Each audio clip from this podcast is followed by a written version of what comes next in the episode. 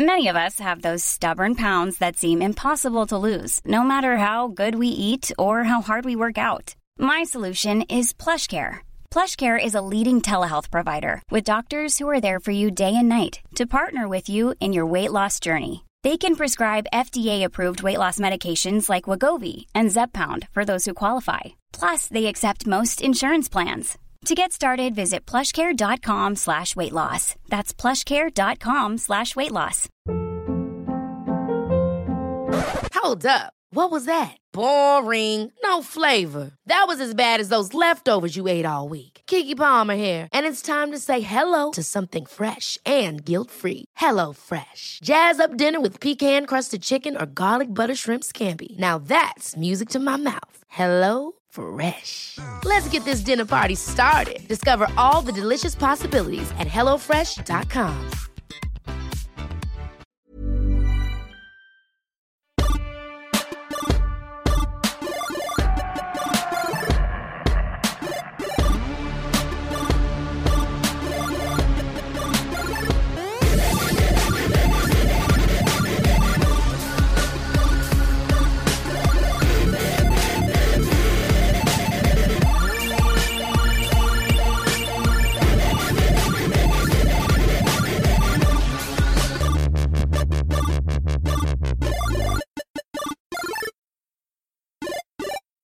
Hello and welcome to One Up.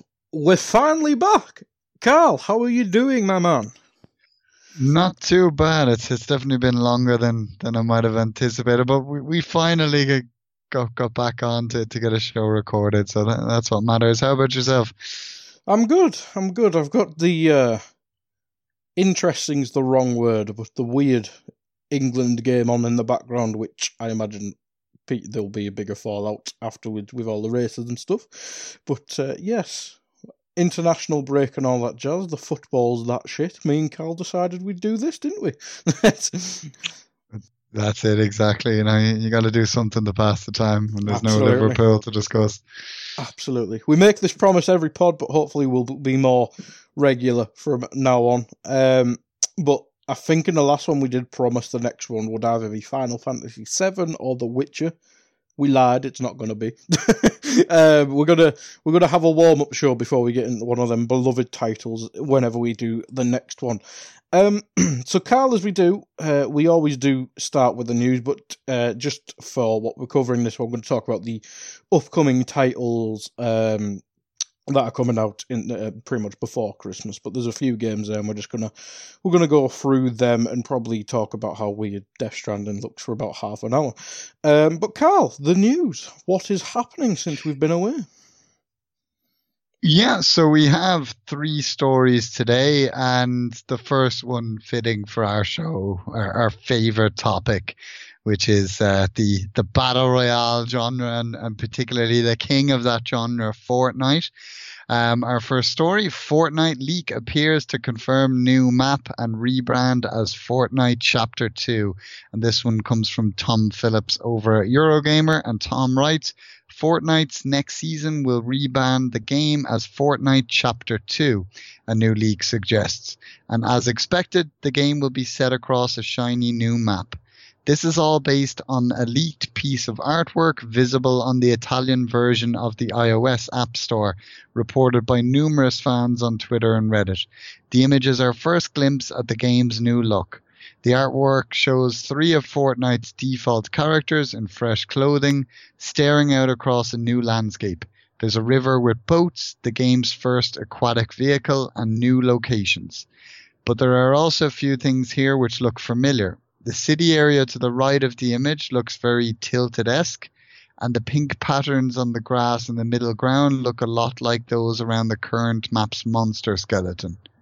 Fortnite fans have long been expecting a new map, and a previous leak pointed to 13 new named places coming as part of the next season.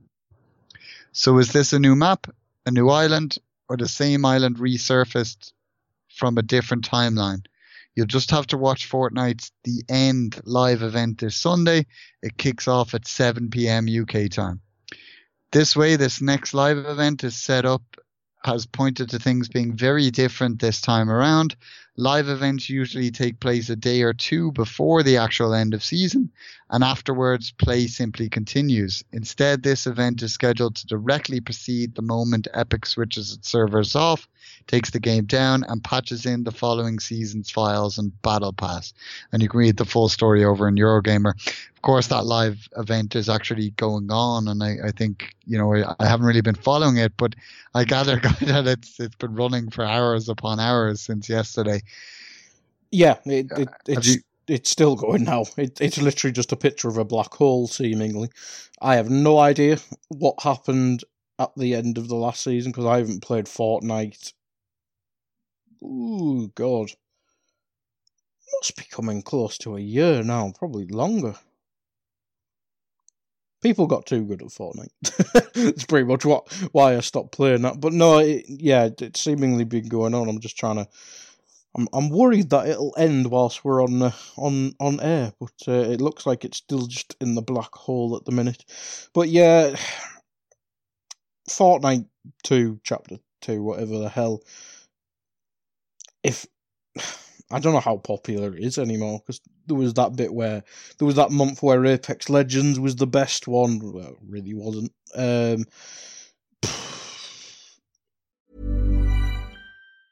Hiring for your small business? If you're not looking for professionals on LinkedIn, you're looking in the wrong place. That's like looking for your car keys in a fish tank. LinkedIn helps you hire professionals you can't find anywhere else, even those who aren't actively searching for a new job but might be open to the perfect role. In a given month, over 70% of LinkedIn users don't even visit other leading job sites. So start looking in the right place. With LinkedIn, you can hire professionals like a professional. Post your free job on linkedin.com/achieve today. Hold up. What was that? Boring. No flavor. That was as bad as those leftovers you ate all week. Keke Palmer here. And it's time to say hello to something fresh and guilt-free. HelloFresh. Jazz up dinner with pecan-crusted chicken or garlic butter shrimp scampi. Now that's music to my mouth. HelloFresh. Let's get this dinner party started. Discover all the delicious possibilities at HelloFresh.com. Planning for your next trip? Elevate your travel style with Quince. Quince has all the jet-setting essentials you'll want for your next getaway, like European linen, premium luggage options, buttery soft Italian leather bags, and so much more. And is all priced at 50 to 80% less than similar brands. Plus, Quince only works with factories that use safe and ethical manufacturing practices. Pack your bags with high-quality essentials you'll be wearing for vacations to come with Quince. Go to quince.com/pack for free shipping and 365-day returns. Probably the big question is, do you think battle royales are almost a fading thing? That was very badly put. No, I certainly get where you're coming from. I think there's really two ways of looking at it. I think the trend is possibly dying out. You know, there was a time where it seems every week a new battle royale game was launching, and a lot of them were failing before they really got any kind of player base, because simply there just wasn't the players available to them. I mean, I remember Cliffy B, his studio, brought out the I think it was Radical. I'm going to have to Google that, but I remember it literally the service got cancelled before I ever... Radical Heights, that was it. It was kind of a very kind of neon kind of looking battle royale game, and kind of the game was only around for a few weeks before it was gone. And I remember there was another game we covered on the news one week where literally it was a sequel to another battle royale game, and it came out and it was broken and barely anyone played it, and then they decided to pull the plug on it and just focus on patching the original game instead. And the original game had only come out about 6 months previous. It was just crazy that. The total oversaturation. And I think we've seen that slow down because people have realized there's a big player base for these games, but those players are generally loyal to what they play. You know, we obviously there was PUBG first. A lot of PUBG players then obviously transitioned over to Fortnite. Some then possibly kind of the older audience may have since transitioned over to Apex Legends, but you kind of have Apex Legends as its audience now, and PUBG will still have its audience, and then Fortnite has, you know, the vast majority of the audience, especially that younger audience, and they're there to stay. They're not going to really move on to new games. So I think it's smart for these companies kind of maybe to stop focusing on Battle Royale and just kind of accept that they've probably been outgunned in that sense by Epic and focus on other things. But obviously, you know, Fortnite wasn't going to have the staying power forever. And although they released these new game modes and such, like the building, the creation mode and that kind of thing, probably was overdue a new map. So this news makes sense. I mean, how many maps does PUBG have now? Is it 3, 4? Russia, desert, ice, forest? I think it's 4. 4, yeah. So it makes a lot of sense that Fortnite would finally release something new. Now I wonder if it'll replace the existing map, or if you'll get the choice of playing either or. Maybe they'll have like a classic mode to play in the old map and something else to play in the new map. But you know, obviously we'll have to wait and see when this crazy live event finally ends. But I think it's a smart move on Epic, because you know, nothing. You know, there's been games in the past and we've thought, oh, this is going to be huge forever. And then something comes along and usurps it, or people get bored or something on those lines. So I think it's a smart move from Epic to finally have something new in the works, even if by the sounds of it, it's not going to be a full departure from the previous map, but it seems it's going to freshen things up somewhat. Yeah. And as you said, it's probably overdue, if anything. I know they update the map with like blowing shit up in the actual seasons, but there's only so much you can do in that, and you can't really keep blowing up the same place and stuff like that. I might give it a go when it comes out, maybe once or twice, but ultimately I know Fortnite's going to piss me off, because you got the kids with the John Wick skin who can make a castle in 3 seconds, and I can't deal with that shit. Yeah, no, it's funny you said that earlier about the difficulty, because we were only actually, I was at a friend's and his little nephew came in and was talking about Fortnite, and as my friend and I just said, Fortnite's too hard, like, and he's a really good gamer. Like this guy was once probably the best, if not one of the best Gears of War players in the British Isles, like between Ireland and the UK. Like he was right up there on the leaderboards, and he finds Fortnite too hard. At least he can kill people. I can't kill people. I'm not sure I've ever killed anyone on Fortnite. Maybe like downed 1 or 2 people, but never killed someone. So that'll tell you, like, I'm just so bad at it. Whereas I liked Apex Legends when it came out, because I could actually get a few kills. But yeah, no, it's not really for me, Fortnite, but it can be a laugh if you get a few friends on. I can play a few games, but kind of then it reaches its limits, and then I'll have to go play something else.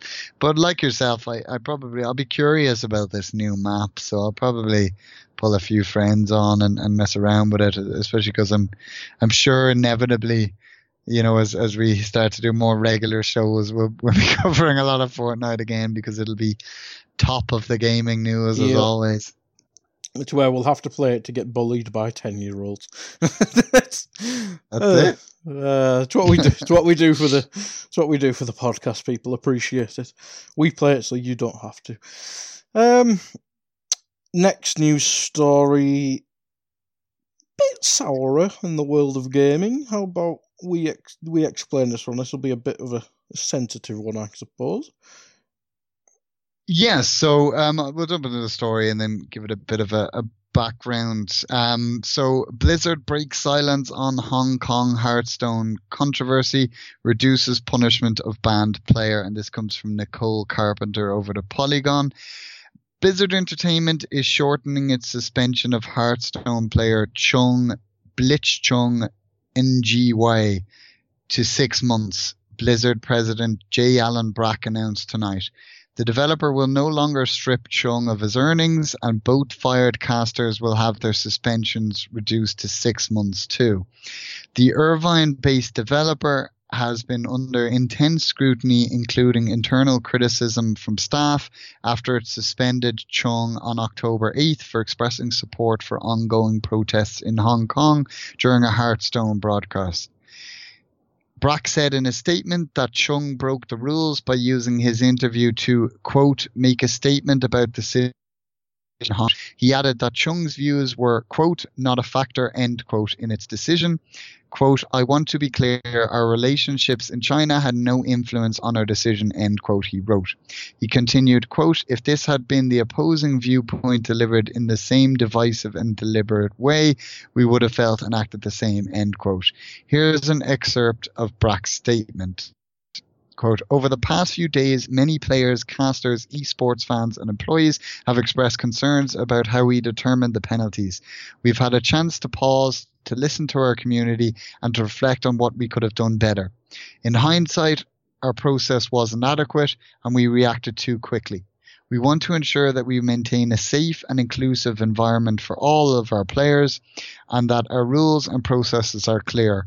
All of this in service of another important Blizzard value, play nice, play fair. In the tournament itself, Blitz Chung, quote, played fair. We now believe he should receive his prizing. We understand that for some this is not about the prize, and perhaps for others it is disrespectful to even discuss it. That is not our intention, end quote. Chung's initial suspension came after winning a Hearthstone Grandmasters match against South Korean player Jang Dong-hyun Jae on October 6th. In his post-game interview, Chung appeared on stream wearing a gas mask and shouted, quote, liberate Hong Kong, revolution of our time, end quote. The broadcast quickly cut away from the interview and Blizzard later pulled the video offline. On October 8th, it announced its decision to suspend Chung, strip him of his prize winnings and to fire two Taiwanese casters that hosted the interview. Following the suspension, Chung told Polygon he knew there would be, quote, negative consequences, end quote, but that he wanted to, quote, contribute to the protest Hong Kong is having right now, end quote.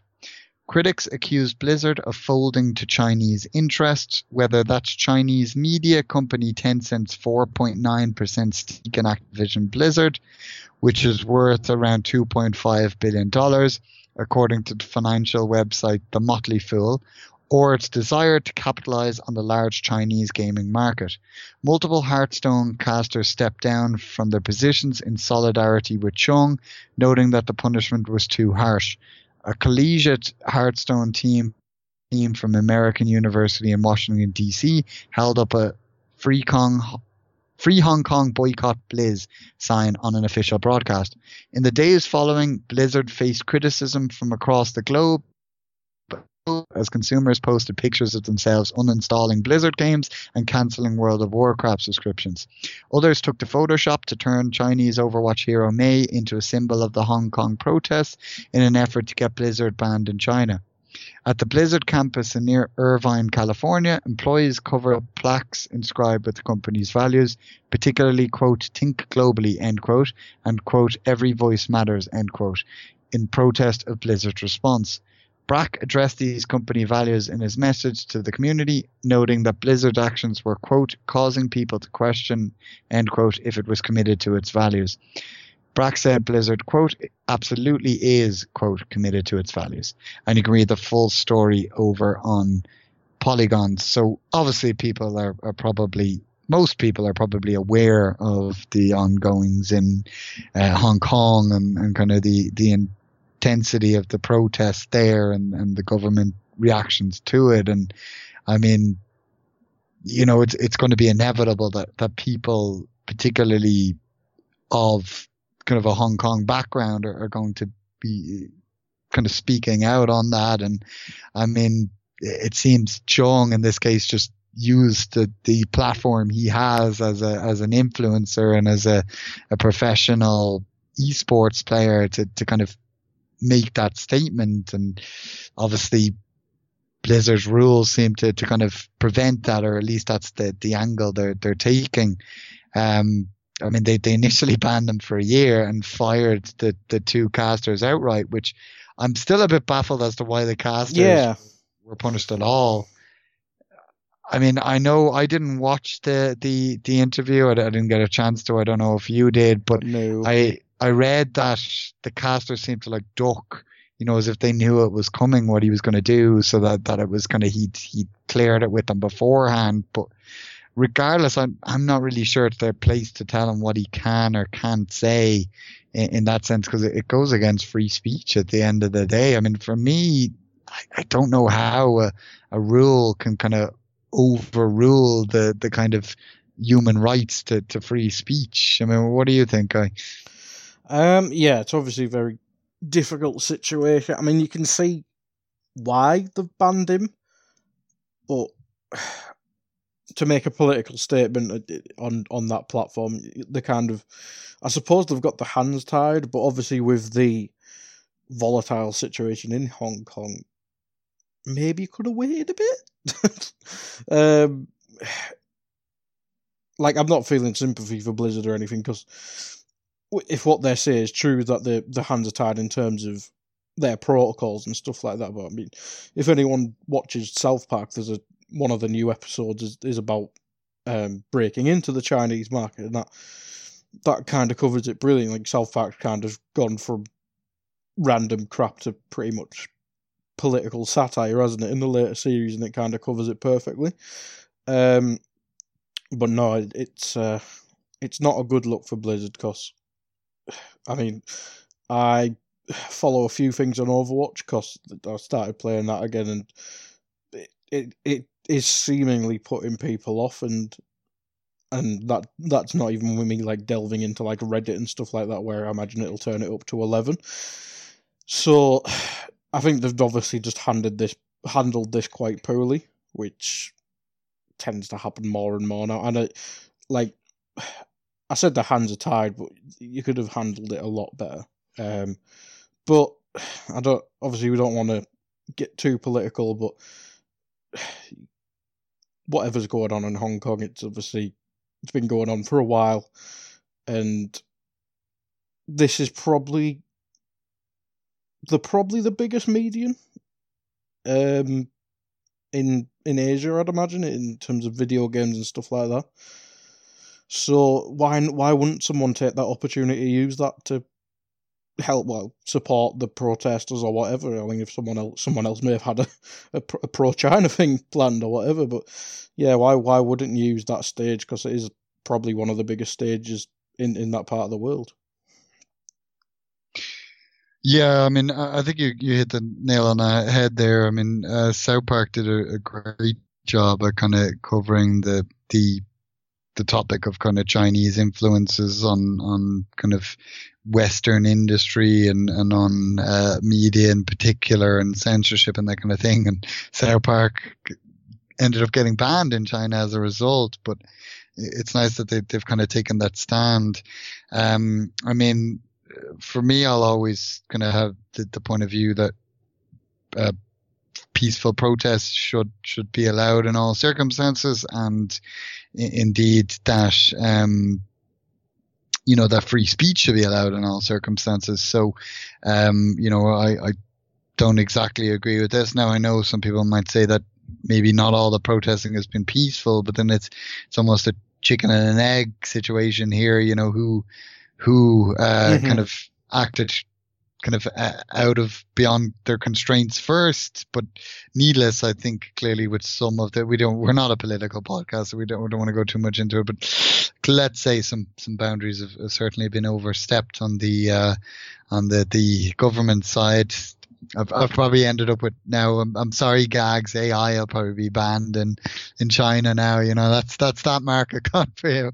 But yeah, no, I don't want to delve too much into it. Jokes aside, but certainly, you know, my point of view, you know, I'm not speaking on behalf of Guy or indeed the show as a whole, but would be that I would support Chung in speaking out. And I do think regardless of whether it goes against Blizzard rules or not, they definitely acted too harshly. And, you know, I think why this is topical, you know, on another kind of side of things would be, you know, Blizzard's future. We had last year the awful showing at BlizzCon where, you know, we thought we were going to get Diablo 4 and we just got this Diablo mobile game, and inevitably at the next BlizzCon we were expecting to get Diablo 4. But I wonder now how such an announcement would be taken now that Blizzard are being seen in such a negative light. And it's funny you mentioned going back to Overwatch. I had actually been, you know, was prepared to go back and start playing Overwatch again because I've been talking about it to someone.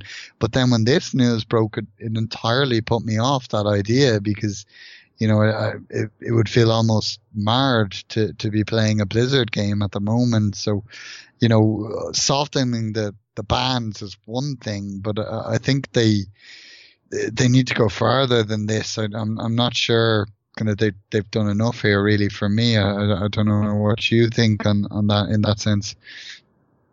No, they're obviously... God, I don't... You joke about it, but I don't want to get banned in China. God. Yeah, it's not great, is it?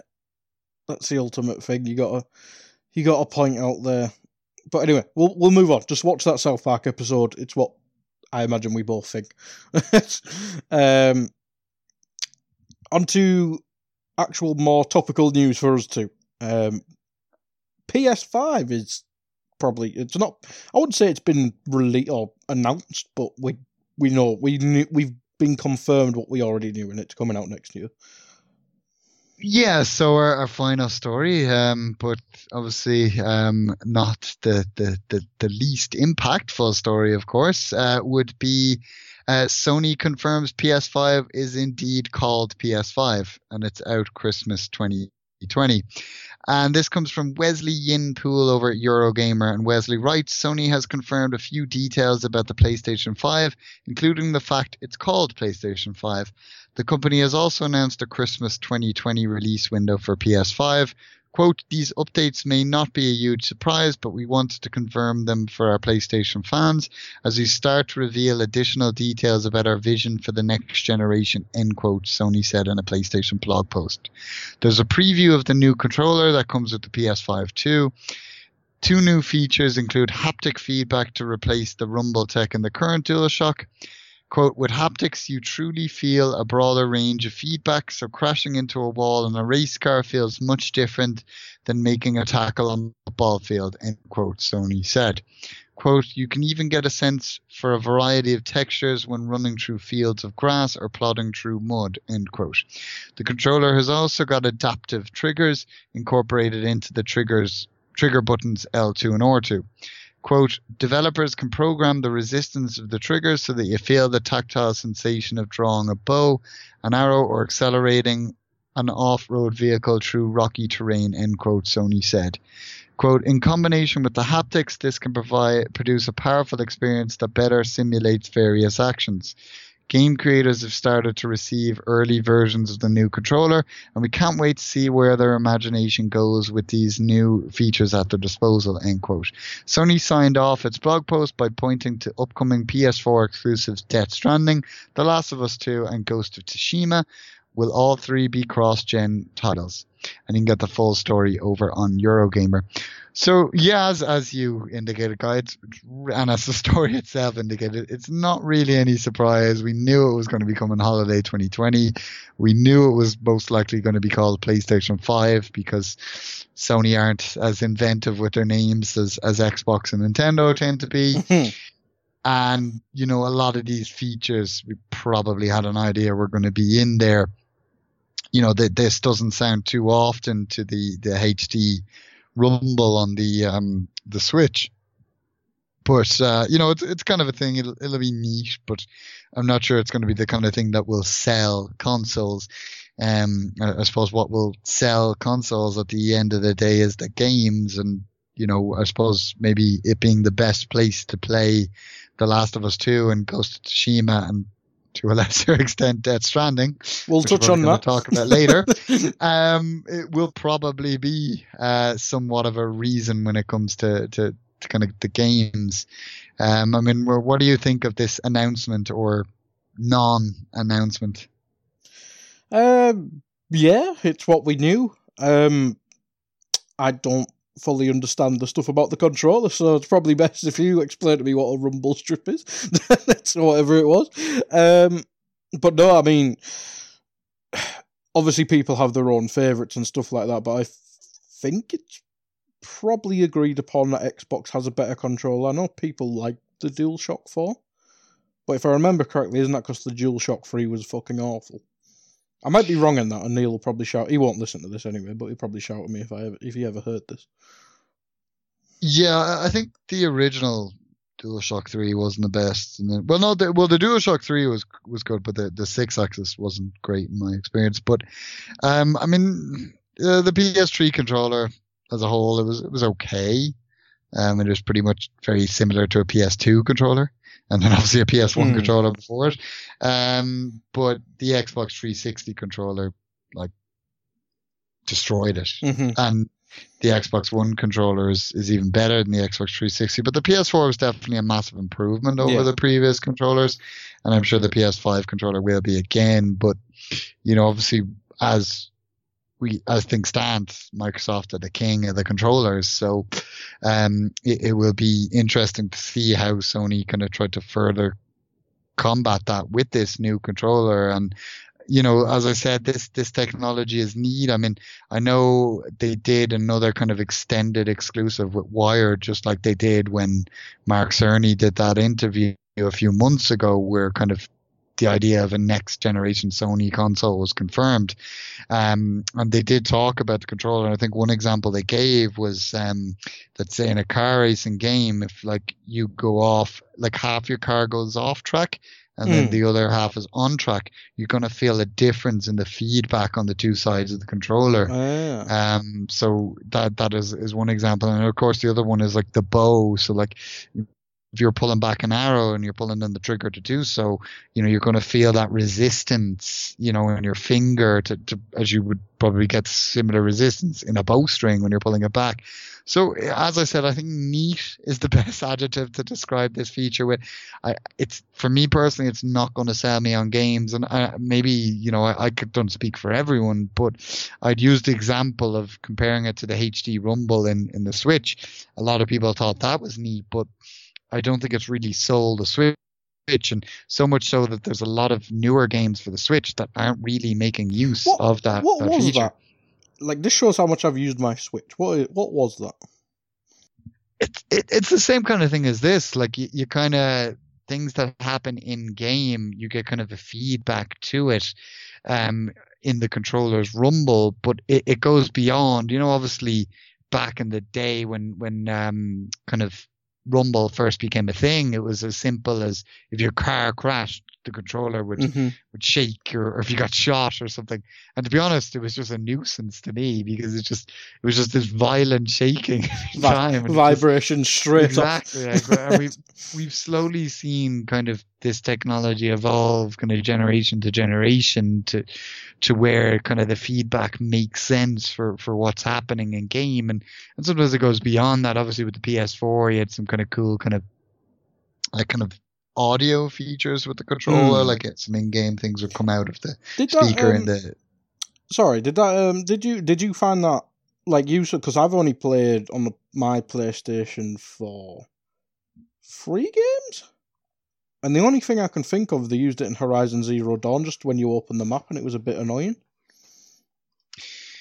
Yeah, I mean, it's like some games don't use it in kind of an effective way. I remember, like, for example, like Max Payne, that sticks out. Or not Max Payne, sorry, Mad Max, because there's a game obviously that lasted about 50 hours that I played through completion, like, and there was just certain sounds in the game would come through the controller, and it just got annoying eventually, because it'd be like your controller so close to you and just these loud noises coming out of it.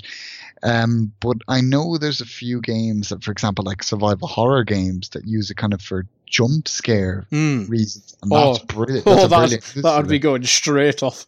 I think you could do that similarly with, you know, kind of, it'd be even better if you're combining it with such a sensitive kind of rumble feature. Like you can imagine if like you're playing a survival horror game and something grabs onto your arm or like onto your character, and you kind of get that feeling with the way the controller's moving, and you know it could be, as I said, I think it's a neat feature, and I think in certain games it could be really useful, but I just don't think it's going to sell a console. But at the same time, I don't think there's going to be this one killer feature in these consoles that's going to sell them, you know, because everything we're seeing with these consoles we've seen before. You know, you've got like the solid state drive for like faster loading, but obviously PC gamers will be telling you they've had that for the last 5 to 10 years.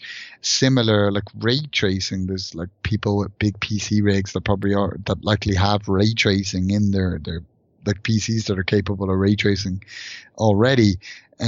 So I don't think these features as a whole are going, like any one single feature will sell the console, but it's a combination of having them all together coupled with the games, you know, the killer apps that I think are going to move the PS5 and indeed the Xbox Scarlet, whenever we finally find out what that's actually called. If it's actually called Xbox Scarlet, that's so shit. It's not a great name.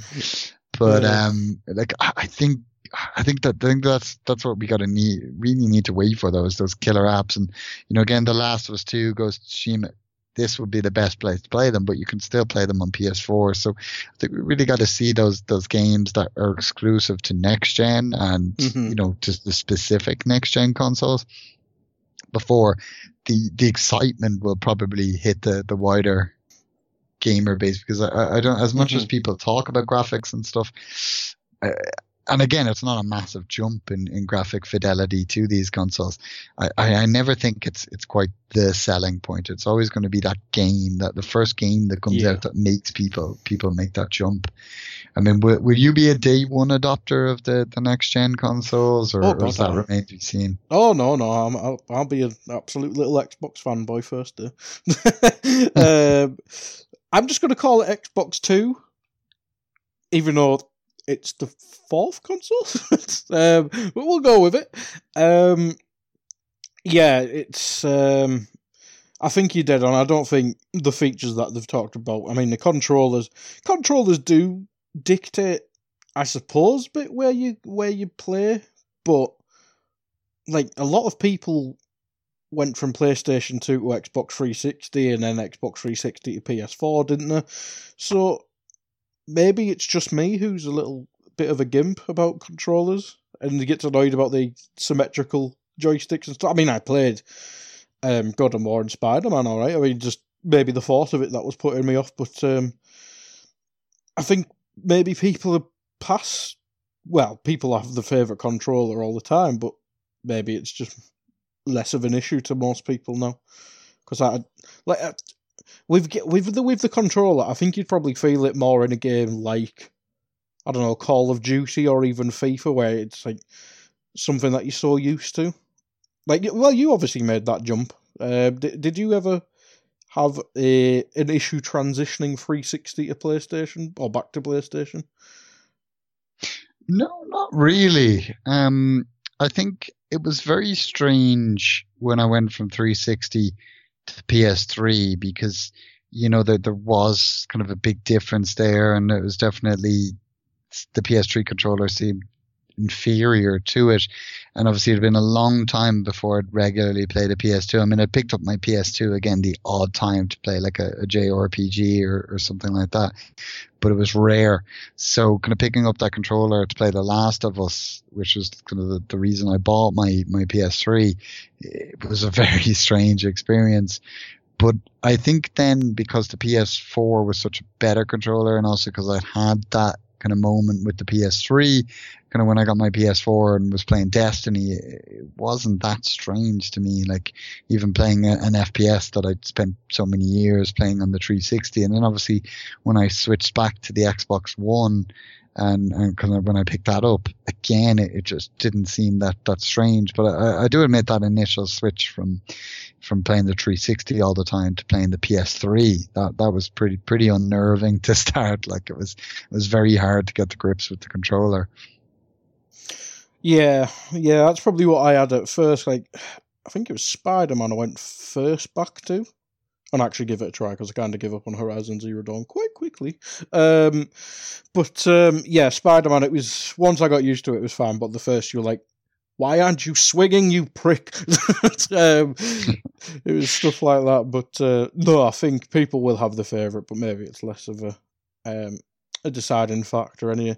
But whilst we're on the topic, I mean, we've named a few games there that are, well, not launch for PS5, but will be available on PS5, we presume. Maybe Ghost of Tsushima will be the big launch title. What do we expect the first deciding one to be? God of War 2? Or is there anything else I'm forgetting? Yeah, so, I mean, in terms of, like, I don't think there's much confirmed yet beyond those games, but we do have kind of indications from what's been said by studios, as well as a kind of leaks that it seems there is a God of War follow-up in development. There's also a Horizon Zero Dawn follow-up in development, and I'm not sure if it's been confirmed by anyone else yet, but I know Colin Moriarty, who'd have links to Naughty Dog and to the wider PlayStation world, indicated on his podcast Sacred Symbols that there was an Uncharted game in the works, but it's not being developed by Naughty Dog, and we don't know how early on that is, but I'm sure it'll come sometime in the PS5's life cycle. Wasn't there a rumour, I can't remember what they're called, the people who make the Shadow of the Colossus, I think they're rumoured to be making something? I may have read that wrong.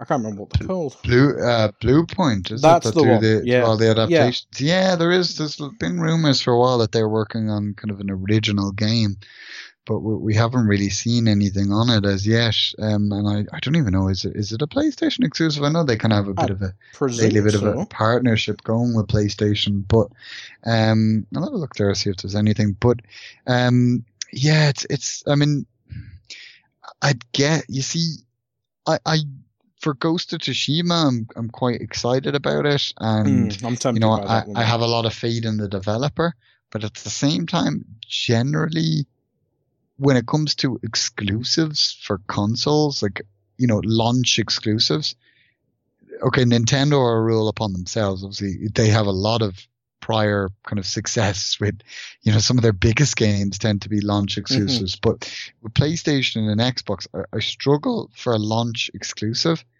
that was a real system seller. I mean, like, you think of PlayStation 4, you had like Killzone Shadowfall was a knack, you know, neither of them were, like, Shadowfall was a solid game, but it wasn't a system seller. Xbox had like Rise. Woo! And I loved Rise, even though it was a bit shit. Yeah, I finished Rise. It's playable, it's short. I was going to say, you finished it because it was 6 hours long.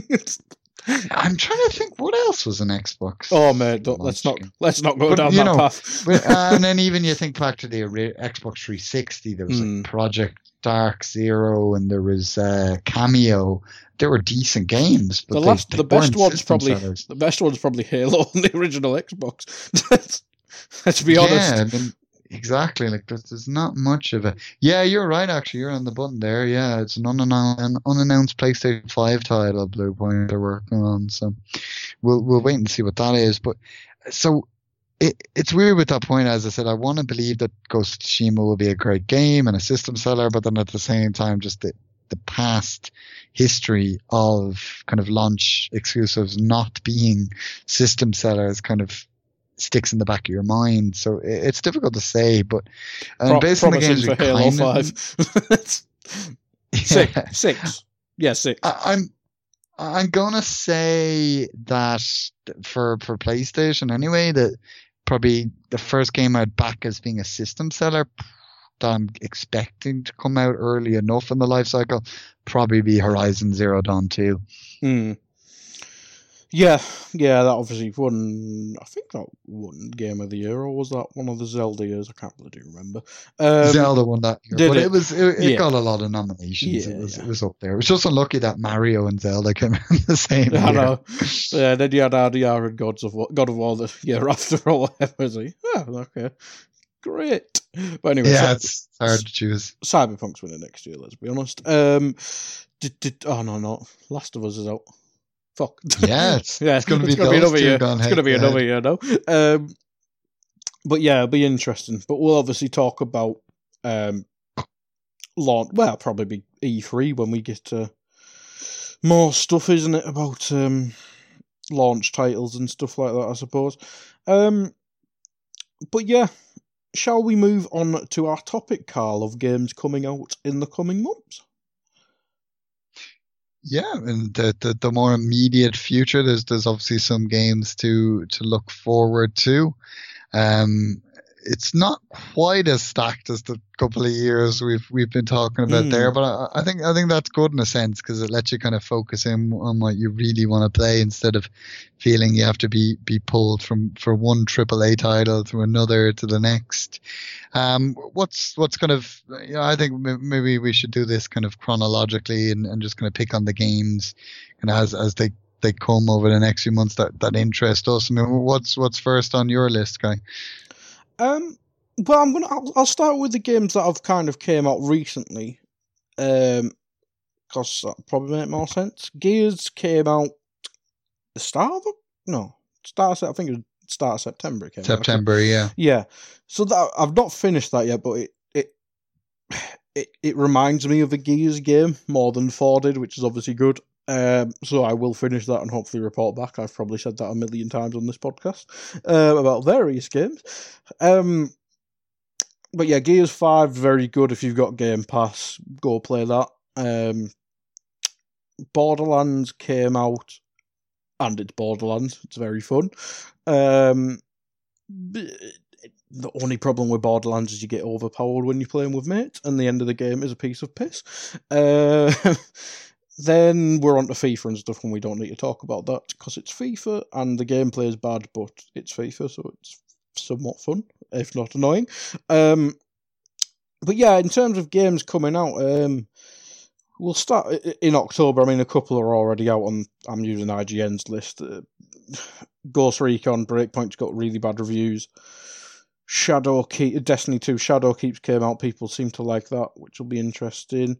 But in terms of ones that are coming out, I mean, there's 2 games coming out on the same day in October, which is fucking annoying. But for me, the first one, I'll have to look because it's there alphabetically first. It's the next COD. I've played the beta. I didn't enjoy the beta, but the single player's got Captain Price. And I will turn into a little fanboy again. Yeah, I mean, I didn't actually get around to playing the beta myself. I mean, what kind of didn't sit well with you when it came to the beta? I think I used this anecdote or comparison before we started recording. If people remember when I think it was Advanced Warfare that came out, and they kind of stole stuff from Titanfall and tried to make a futuristic game with wall riding and all that shit, and just didn't do it anywhere near as well as Titanfall did. In the beta, I got a very Battlefield knockoff feeling to it. Like, the interactive map, which is fine, but you've kind of got different loadouts, but you don't... The thing is, you've got loads of different loadouts and stuff. Like, this is the first time in ages on a COD game I've enjoyed sniping, but on a Battlefield game, if you've got a sniper class, you get different perks and shit that help you become a sniper. You've got medics where you can pick people up. On this, it's literally like, okay, this is ground war. There's a million people here. You've got no special abilities. Just go fucking run headfirst at each other and die. And it obviously has all the conquest stuff where you grab checkpoints and stuff like that. But without the characters and stuff, it just feels like a really rushed and unthought through knockoff of Battlefield, and I don't really enjoy it. And I don't know if it was just the maps they picked on the beta, because Ground War's its own entity now. Like, I think it's 50-50. I'm not sure if that's actually right, but when I was doing the normal stuff, the team deathmatch and stuff, do you remember back in COD 4, 5, and 6, or Modern Warfare 1, World of War, however you say it, remember them? The maps were so unique. Yeah. And in the newer CODs, it's always the same free lane shite, isn't it? This was again free, like just the free lane stereotype or formulaic map, and I just don't like that. It feels to me like a game, because obviously they've got their cycles where they get, I think it was 3 years to make a game now, wasn't it? Between the three, now it's gone back to 2 studios, so maybe people will be a bit rushed more, but. If they were the hand-picked maps, that's a bad sign for me, because surely you'd pick your best, what they'd perceive to be the best maps, and if they were the best maps, I don't think I'm going to enjoy online. Like, I'm an angry man, but that game brought, like, younger versions of me being an absolute little bitch boy. So yeah, I'm cautiously optimistic, but the single player will be definitely fun. I think PlayStation are getting a year-long exclusive on one of the game modes, which doesn't sound too clever, so you know a new COD will be out next year. Yeah, I'm very much looking forward to it, but I'm very cautious about the online. I'll give it a go, but if it just pisses me off, I'll just enjoy the campaign. I mean, I'm not paying for it, so happy days. It's one way of looking at it. Yeah, that was it.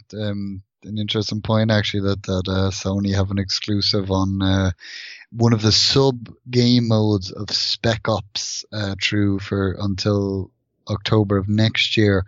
And there was a bit of a backlash to that and people calling for people to boycott COD. And I found that kind of funny because it was like, I'd say Spec Ops is probably going to be the least played mode of all the modes because it's kind of like the co-op kind of challenge type thing.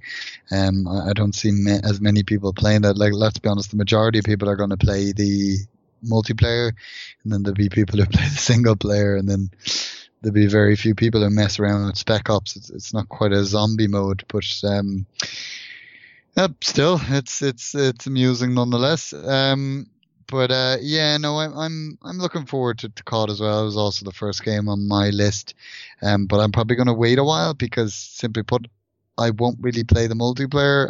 I'd probably try it for a day or two and then just bail on it. But I'm really excited about the single player because, you know, I used to be someone who played through the campaign of every COD, but the ones that particularly interested me were the Infinity Ward ones. I loved Call of Duty 2. I loved Modern Warfare 2, and Modern Warfare 3. I didn't play Ghosts, actually. It's been kind of on my to-do list. Had a good campaign, though.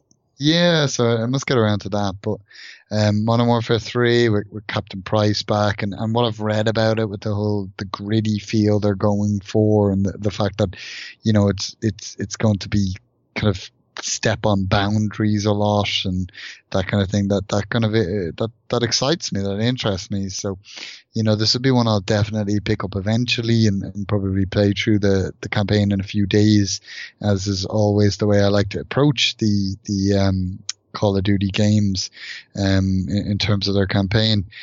So I am looking forward to that one, but, you know, kind of the feedback on the multiplayer, which, you know, I've seen some negative kind of takes on it, isn't really going to bother me. It's not going to affect my decision to buy this game or not, because the multiplayer is just kind of secondary to me. It's just kind of something to mess around with. So I suppose we'll see what the reviews are like, because they'll probably be dropping next week. So we'll get to see them.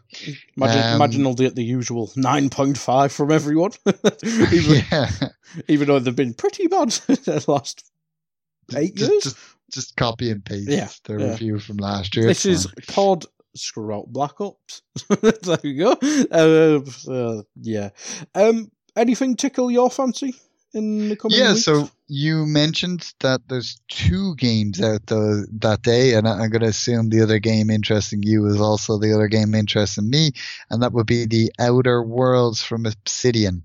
No, Medieval. Is it? No. Actually, I did play that on PlayStation back in the day. Yeah, I enjoyed Medieval back in the day. That's Medieval, something I'll probably pick up when it's bargain bin for a few quid and mess around with it one day, just for that nostalgic feel of when I used to play it on my PlayStation 1. But yeah, no, The Outer Worlds. I mean, I've been waiting for this kind of game for a while, one of these games to really take my fancy. That there's been a few that have come out, but they just haven't quite caught my interest. But I think The Outer Worlds will be the first one kind of since The Witcher 3 maybe to really kind of catch me and drag me into it and make me stick that 100 hours into the game and spend 3 months playing it kind of thing. So I'm really excited about this because I love Obsidian as a developer. I mean, they specialize in RPGs, but they're very flexible when it comes to RPGs. You know, they've done stuff like South Park: The Stick of Truth and Fallout New Vegas, which obviously be a little bit more akin to what we're expecting from The Outer Worlds. So I'm just really excited to get my open world RPG kick out of The Outer Worlds and have that keep me going until Cyberpunk comes out. What's your take on this one? Yeah, I mean, was it this E3 was announced or was it the last one? It was the last one, wasn't it? Originally, I'll check that now. I think it was the 2018. I mean, last one. I think it was. Unless it was the Game of the Year awards. But anyway, yeah. Since then, it's always been intriguing because obviously, for me personally, Microsoft buying Obsidian obviously turns up the interest a smidge because it's kind of an eye on the future, and obviously this is Obsidian's last third-party game, if that's the right way to describe it, and obviously we get it on Game Pass day one, which is very good, and I think looking at the success it had with Gears 5, I think that was like the most played Xbox exclusive in years, and I imagine Game Pass is a big part of that. And if Outer Worlds can have, if they can have the similar effect on The Outer Worlds, fair enough. And yeah, I'm with you there. I don't think I finished Fallout New Vegas, but it's probably my favorite Fallout game, which is strange to say, but it just felt like a very unique. I mean, I've only played 3 Fallout games, 3 that one and 4.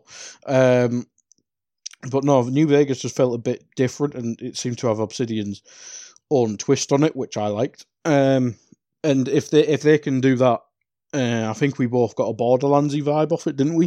I think we discussed it in the past. And if they can kind of have the chaotic madness of that in a controlled RPG element and make it a bit more story driven, that's interesting for me. I don't think it's multiplayer, which I hope will be a good thing. Which means it'll be more properly story driven. So hopefully that'll be a good thing. But yeah, I mean, we'll discuss it in a sec actually, but with other games not coming out, I think this game will get more of a spotlight.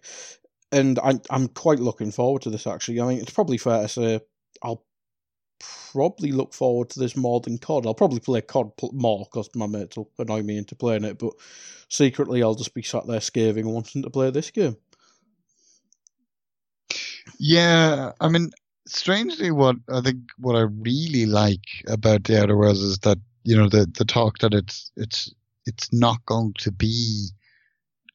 it's an open world RPG, but it's not a massive open world RPG. Like, you're not talking Fallout, Skyrim, Witcher 3 especially size, which is probably a good thing because, you know, I love those kind of games. And when I was younger, I'd love nothing more than get my hand on one of those games because, you know, you couldn't get that many games. And the idea of this game could keep you going for months and hundreds, you know, a couple 100 hours play, be brilliant. But these days, you know, we've you know, we were already joking before the show about not having enough time to play all the games coming out. And, you know, so having this, if, you know, maybe if it's kind of a 50, 60 hour experience rather than a twice that kind of thing they usually expect from these kind of games, it's probably only going to be a good thing in my eyes if it's kind of a tighter, kind of well thought out experience, rather than having, you know, a lot of vastness that's empty. I mean, like the most recent game like this I played through was probably Assassin's Creed Odyssey, and I loved it, but at the same time the world was way too big. I got to the point where I just got lazy and didn't want to explore anymore. No, Red Dead was massive as well, but I think with Red Dead was a little more these diversity thinking to the world. But I think with Odyssey at times there was just a lot of empty space almost. That's one of the games I promised to finish and did not, because I couldn't be asked. It's so big. It's crazy big. I think like my next mission's like in the bottom right corner. I'm just like, I can't be asked.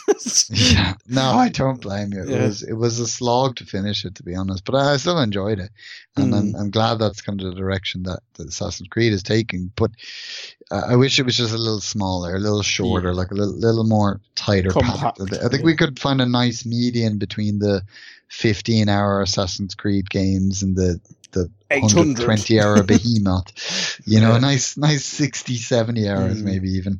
But I like the idea of The Outer Worlds being a bit more thought out and stuff, and I think that's what you kind of expect from Obsidian, because I don't think anything happens in an Obsidian world without an intention behind it. We've seen that with Fallout New Vegas, and kind of how it was just the world felt more alive than in Fallout 3. Although overall I preferred Fallout 3, maybe because, you know, just maybe because it came first. I don't know, but just that's my own preference. I was a bit older when I played Fallout New Vegas, so I probably appreciated it more.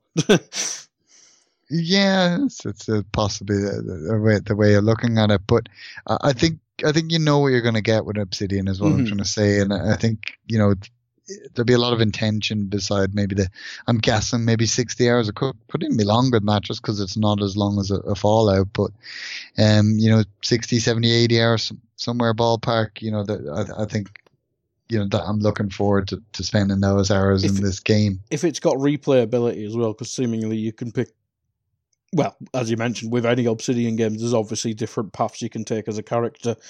And I think that seems to be one of the selling points. There's different factions and stuff like that, and how you affect the world.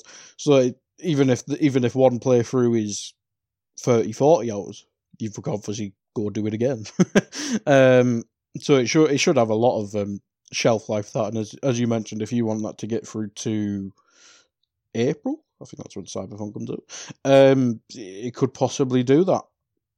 But yeah, I'm really looking forward to that. Just go back a couple days for me. I might get WWE this year after not getting it a few years. Yeah, I mean, yeah, no, I know you were discussing that recently in the group. I haven't played a WWE game since I think probably Raw vs. SmackDown. I think it was WWE 2007. Oh God! I think it was the first one on the Xbox 360. I think that's the last one I played. It literally has been that long. You think the time stopped? To be fair, yeah, I know. Like I remember picking them up for my nephew for a few years because he got into them, but I never really played them myself.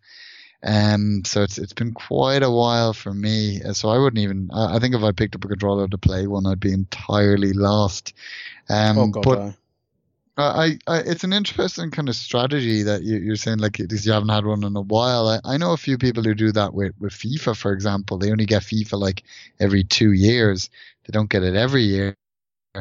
I've always been one to just get FIFA every year, but I suppose, like, a lot of people argue that sports games don't change enough year to year, so, and a wrestling game maybe even less so. Yeah, no, that's a fair. I think, when was the last one I got? It's probably 3 years since I got one. Maybe two. 2 or 3 years, I reckon. But no, I think with 2K getting it, the first few, like, I got them just to see what they were like. And it wasn't too different.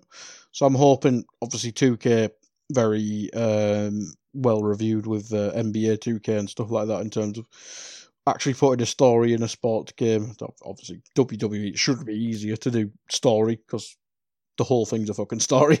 So hopefully that they'll be able to do that. And I think it was Jukes who they've split with, who obviously with THQ before it went to 2K. I'm not sure if this is the first one or the next one will be the first one, but I think either this one or the next one will be the first completely 2K game on its own. So hopefully they can properly put their own stamp on it. But I think that's all I have for October. But something that got postponed, which was definitely, I think it was October, is Doom Eternal. It was one of the show stealers for, probably not for us two, but for most people, Doom Eternal was one of the big show stealers from E3. But it's been put back to March, I believe, which not great, seeing as March and April's pretty damn stacked for games. Yeah, that is true. And you've got, like, kind of around that time, you've got, like, Final Fantasy VII Remake. You've got Watch Dogs, Cyberpunk, Watch Dogs, and of course a little game called The Last of Us 2. I mean, how do I keep forgetting about that? I don't know how I'm going to find the time to play, because I mean, I'd say Final Fantasy VII Remake, The Last of Us 2, and Cyberpunk are all kind of three of the games that are probably the most hyped about. Some big ass games in the past few years. And I did like the look of what we see in Watch Dogs. I mean, we were both quite positive on that when we were discussing E3. So it's a strange time to launch a game, but at the same time, this is it. The granddaddies of the first person shooter genre, you know, Doom is the original game in the genre, or at least the original game in how we know them today. You know, it's the first game in terms of the reboot series was immense, and it was lauded as such by people loved it, people played it, people are going to play this, I'm sure. So I think it's going to find, it's one of the few games that probably could launch in this stacked period and still find an audience because of the goodwill it kind of built up with its last release. So I wouldn't be worried for this game, but it's still, you know, I think had it launched in its original release date, it would probably be one of the major contenders for Game of the Year this year, because there's been some good games this year. But as we discussed earlier, there hasn't quite been the Red Dead, Spider-Man, God of War level games. Now, they might still come. You know, you've got, you know, the games we talked about, Modern Warfare, The Outer Worlds, and of course you have some other games we're going to talk to in a few moments, but it hasn't been as stacked a year as recent years. So I think Doom was probably one of my kind of blind favorites to be Game of the Year. So it's probably missed out on a big opportunity there in terms of the plot. It's because it's going to face up against The Last of Us 2 and Cyberpunk, to name just a couple, next year. Yeah, it's probably not even going to be in the list. But yeah, I think this year's kind of just showed next gen's around the corner.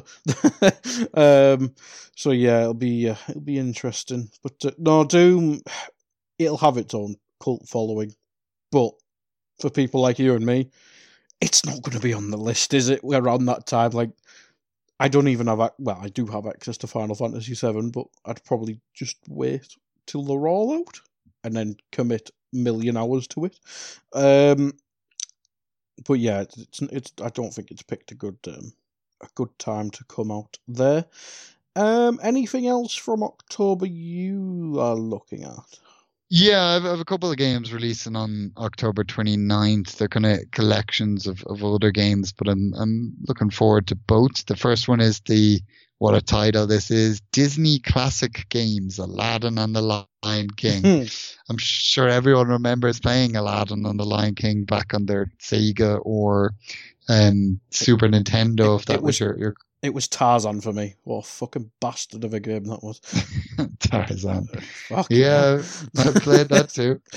But these two games. I mean, I think everyone has those memories of kind of Disney games in their childhood. For some reason, now you mentioned Tarzan reminds me of the Hercules game. Oh, what a game! I had that as well. Right. Yes. These are great games. But like Aladdin and the Lion King, along with some other games like the Mickey Mouse games and such, kind of paved the way for all these kind of classic Disney games. And Aladdin for me is still probably, one of the best platformers. The Sega version out there. The Nintendo version was okay, but the Sega version was like king. It was like one of the best platformers ever. And the Lion King was immense as well. So these are going to be two games that have been dying for a long time. Strangely, they've been two of my most like kind of requested games to get a re-release. I've wanted them to appear on these Sega collections, but they never do. And obviously, you think it's licensing. And then when Sega announced they were making this classic console, and they actually announced two Disney Mickey Mouse games that were on the Sega that were brilliant for it, I actually started to hope. And then they filled out the games and then have these two. And then out of nowhere, it was like, oh yeah, those two games are getting re-released in a collection. I was just like, hype. Yes. I just cannot wait. I can't wait to sit down and die a million times because I can't play platformers anymore. But I'll do it. I'll go through that frustration just for these two games. So that's definitely on my radar, that collection. And then the other one is another collection, and it's also technically the first release, I believe, of Yakuza 4 on the PS4, but it's coming as part of the Yakuza Remastered collection, which is a great deal. Anyone, like, I've always been interested in the Yakuza series because I love those kind of games, but I haven't quite delved in, and I've thought, like, it's kind of difficult to pick up the entire series because for a while, I think, like, was it Yakuza 2 was only on PS2, but it was like an 80 quid game or something to get it on PS2. It was very expensive because it was a limited release. But this is combining, I think it's all six, in fact, seven, I think, Yakuza games all in the collection. You got like Yakuza 0, the remake of Yakuza 1, the remake of Yakuza 2, Yakuza 3, Yakuza 4, Yakuza 5, and Yakuza 6, I believe, all on one collection for like, £50 or whatever. But it's like seven games. And some of these games like are available on their own on PS4, and they're going to set you back maybe 20 quid a piece or more. So this is a great kind of collection. It's a great deal. So I think I'm going to finally kind of take the plunge and pick it up. So I'm looking forward to finally delving into Yakuza. I don't know how many of them, even if maybe I'll complete like one of them, but it'll be worth it. It'll be worth it. But yeah, that kind of covers October for me. I think obviously Modern Warfare and The Outer Worlds are kind of dominating that month, or at least the rest of this month. Yeah, I think so as well. So we'll move on to November. I don't think there's anything actually confirmed for December. But we'll do November and then we'll finish up. I'm not asked about this game anywhere in the slightest, but we do have to talk about it. What's Death Stranding about? Well, I'm glad you asked that question, Guy. It's about walking. It's about babies. It's about rapey shadow monsters. And it's about celebrity cameos. Right? What else? What else do you need in a video game? It looks like some futuristic bloke who works for Amazon's... His mail route's a bit of a twat now. And he's got a baby for some reason. I don't know. You have to be some sort of diehard Kojima fan for this to be like. It looks beautiful, but what the fuck? He released that gameplay footage, and there was people cheering him taking a piss. What the fuck? I don't get it. I don't get what. Like, well, what's the date today? we're like 3 weeks away from it? Just about? No, probably four. Yeah, 3-4 weeks away. Yeah, 3 and a bit, yeah. And this game's just confused. Like, I don't know when, what, reviews be about 2 weeks away? This game must be very difficult. Two or three, yeah. Like, this game must be so difficult to review. Because what can you talk about? You have to have a certain level of expectations going into a game. And walking about after a game that's being seemingly being made for about 800 years, I don't get it. I don't get it. Like, I think you've played a lot more like Metal Gears and all that stuff with me. I mean, do you trust Kojima that much to make a game that isn't overly meant? I'm intrigued. You know, like, similar to yourself, what I've seen of Death Stranding so far hasn't really kind of caught my interest. Like, it hasn't really excited me. It's you know, it's weird, but it's weird on the next level. It's almost like leaving Konami is kind of unlocked Kojima. It's like we were only getting 40% Kojima with Metal Gear, and now we're getting 100% Kojima, and it's just off the wall. But I am intrigued to see what he does with those shackles off and away from the Metal Gear license. It's definitely a game I want to play, if nothing out of pure curiosity, and I will eventually get around to it, but it's not something I'm going to run out to play. I mean, I just said I would have been a big, and I suppose I still am, as you know, a big Metal Gear fan, but at the same time, I haven't played a Metal Gear game in quite a while. I never really got around to 4. I left it on the long finger. I meant to play 5, and I still do, but I haven't gotten quite around to it. I played a bit of it, but I haven't really kind of completely delved into it, but I finished 1, 2, 3. 3 is probably one of my favorite games of all time. Peace Walker as well. So I definitely have a kind of in-depth experience with the series and with Kojima.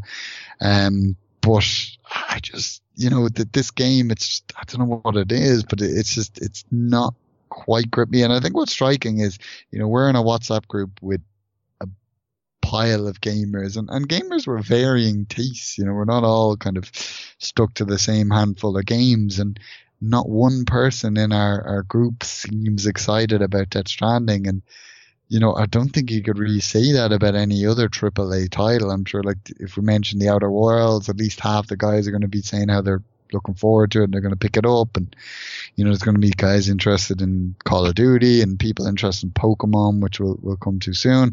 But I don't think one, correct me if wrong, but are any of the guys looking forward to Death Stranding? Not that I can think of. Like, I think we've just laughed at it every time something new came out, haven't we, really?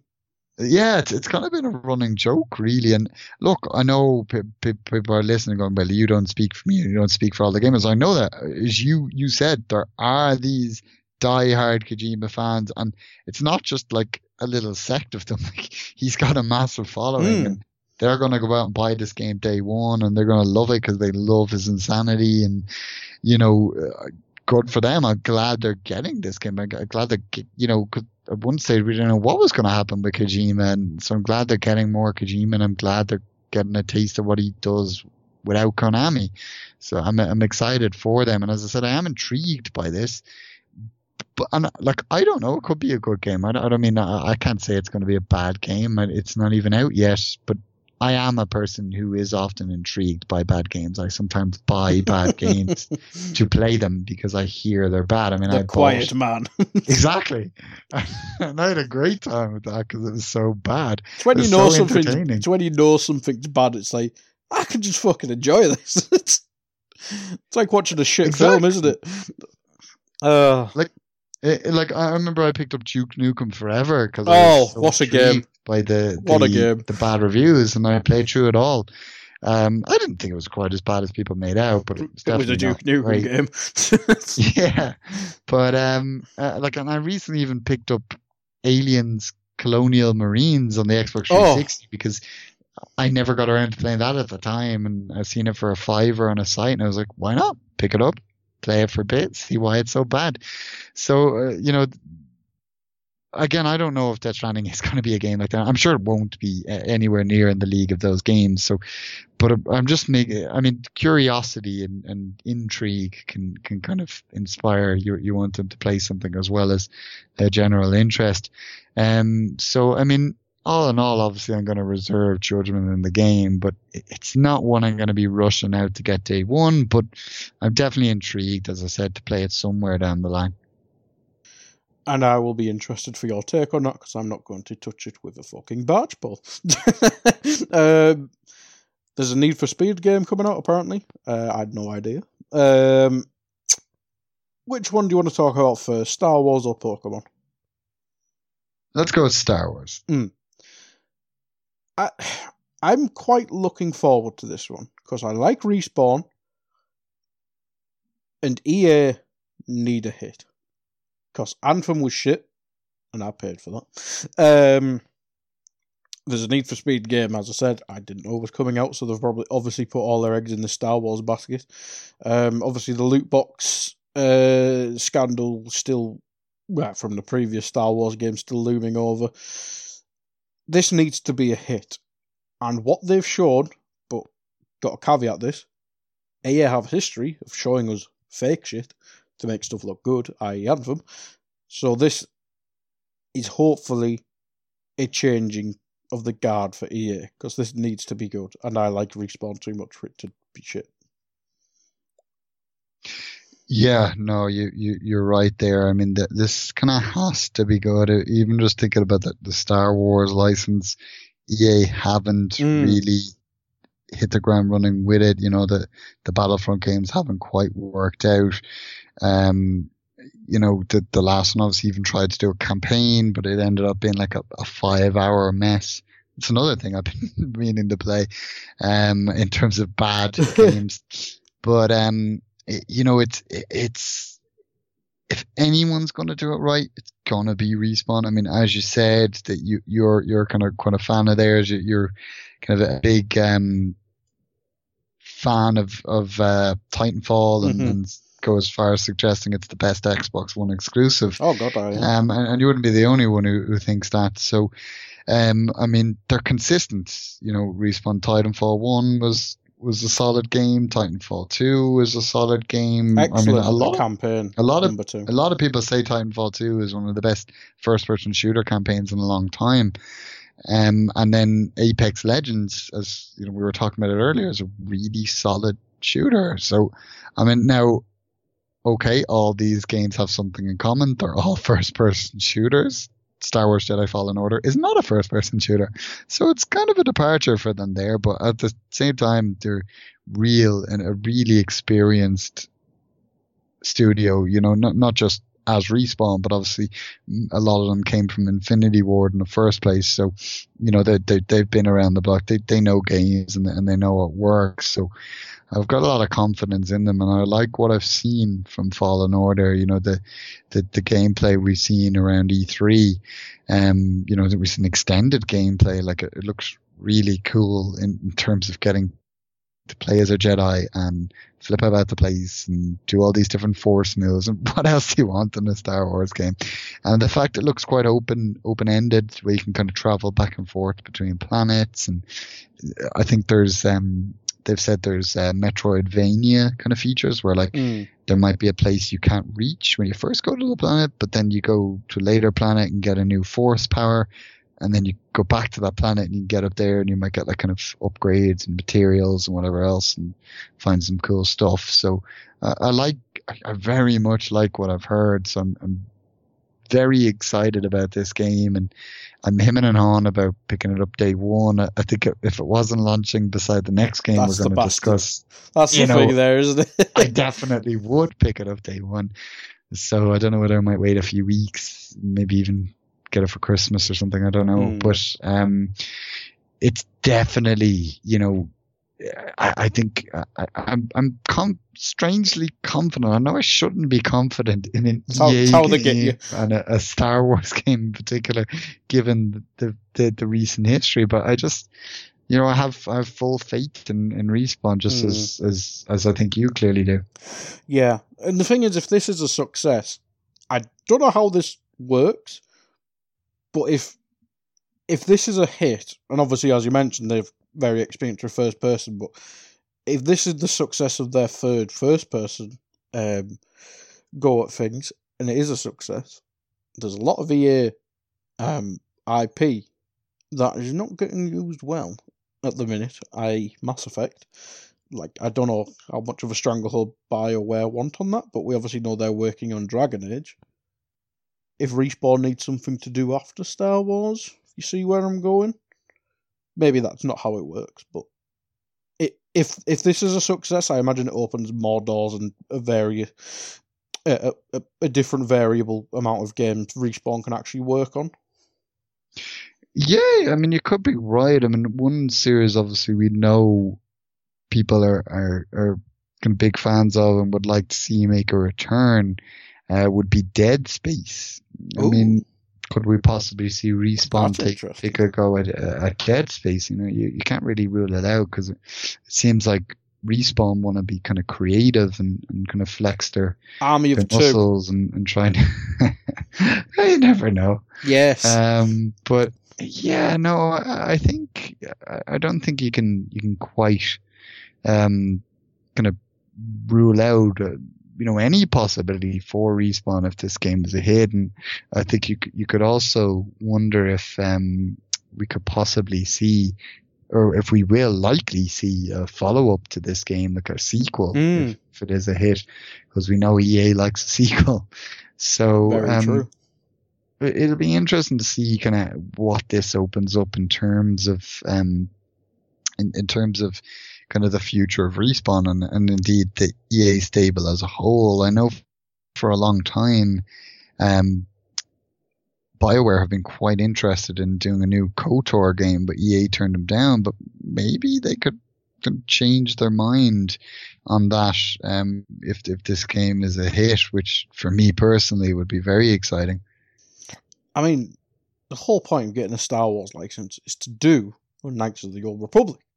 Stop turning people down. I know BioWare is not the same anymore, but just sort it, you bastards.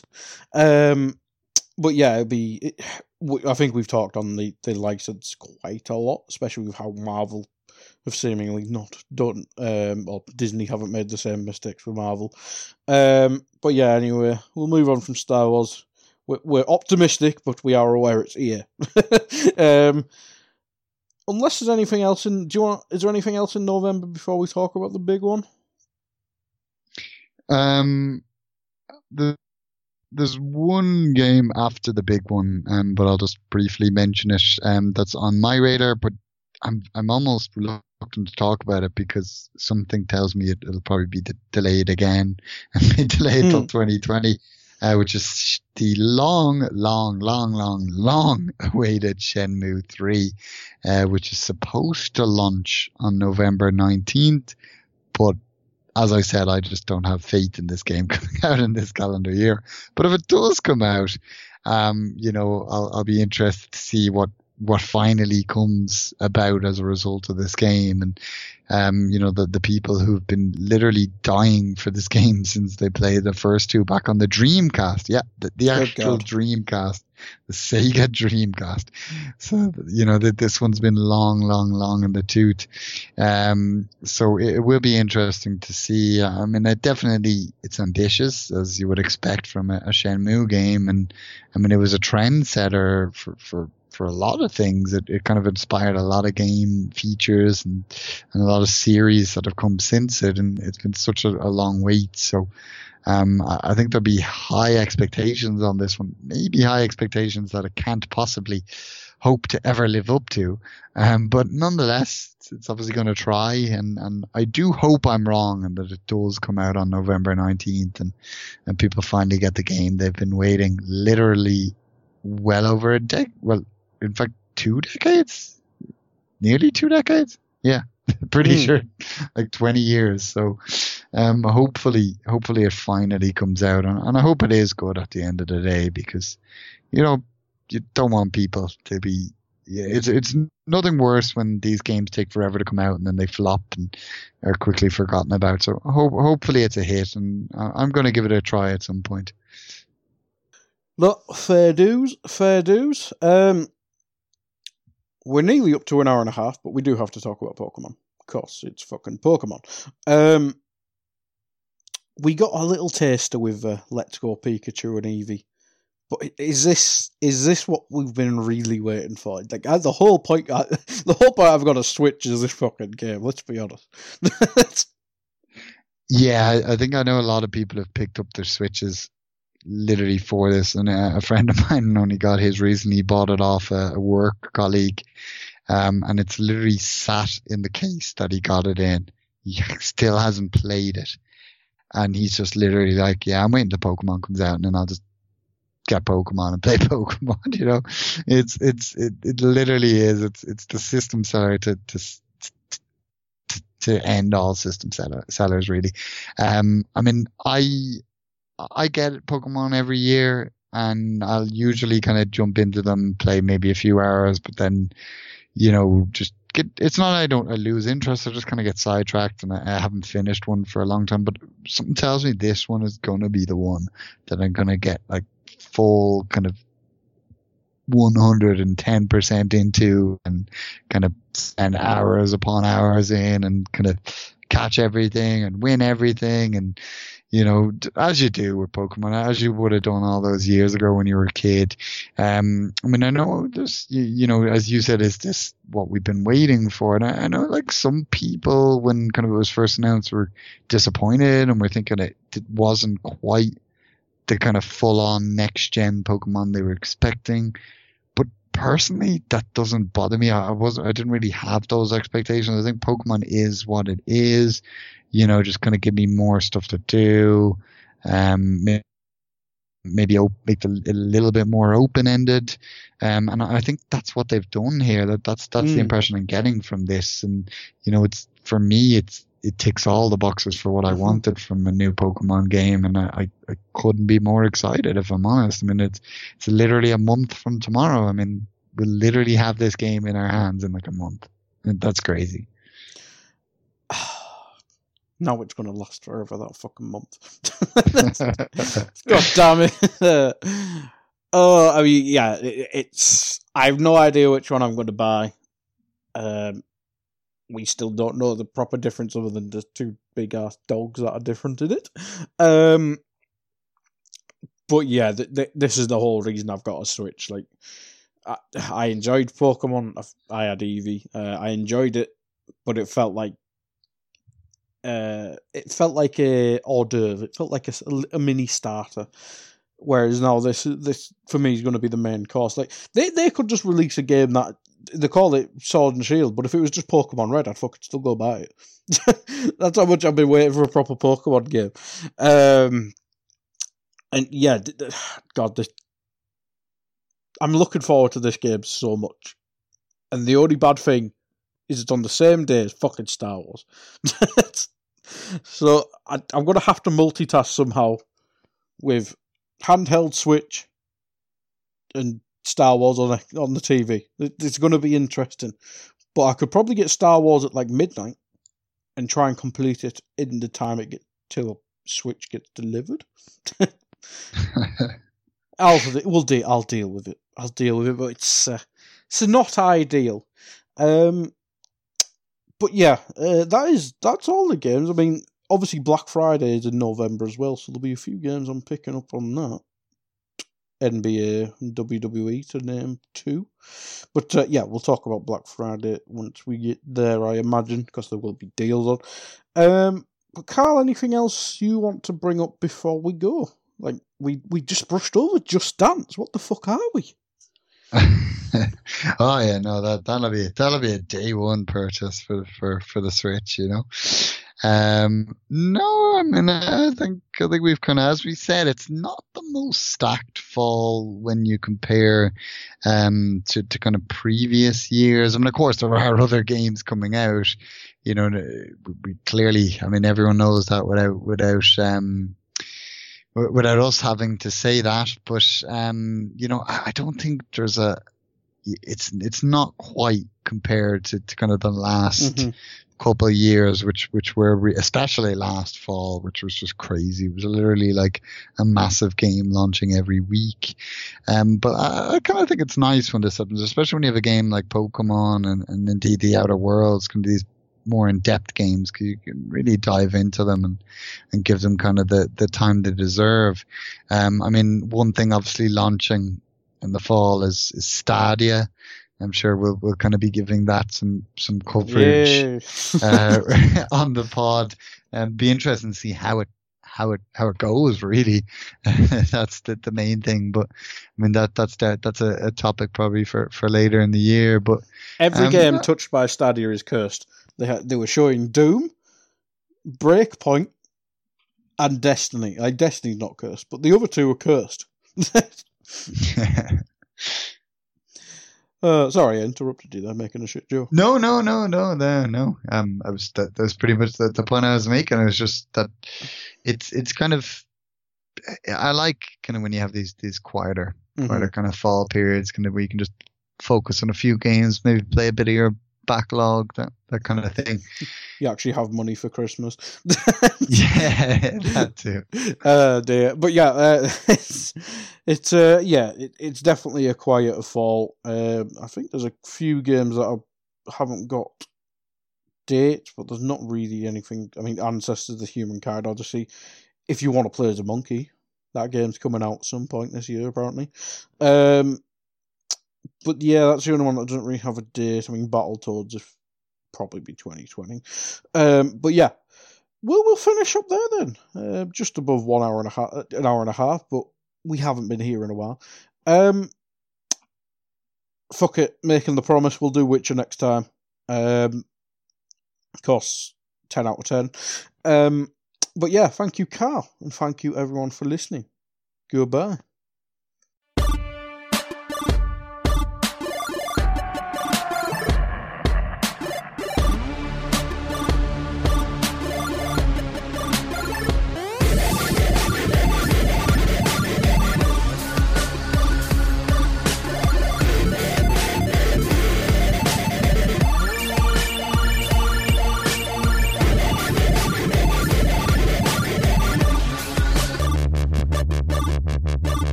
Hey, it's Danny Pellegrino from Everything Iconic.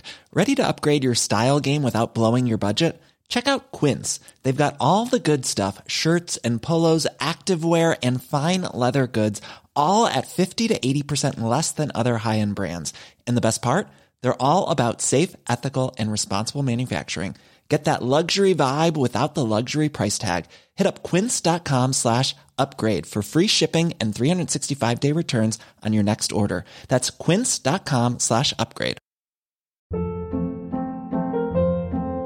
Hold up. What was that? Boring. No flavor. That was as bad as those leftovers you ate all week. Keke Palmer here. And it's time to say hello to something fresh and guilt-free. HelloFresh. Jazz up dinner with pecan-crusted chicken or garlic butter shrimp scampi. Now that's music to my mouth. HelloFresh. Let's get this dinner party started. Discover all the delicious possibilities at HelloFresh.com.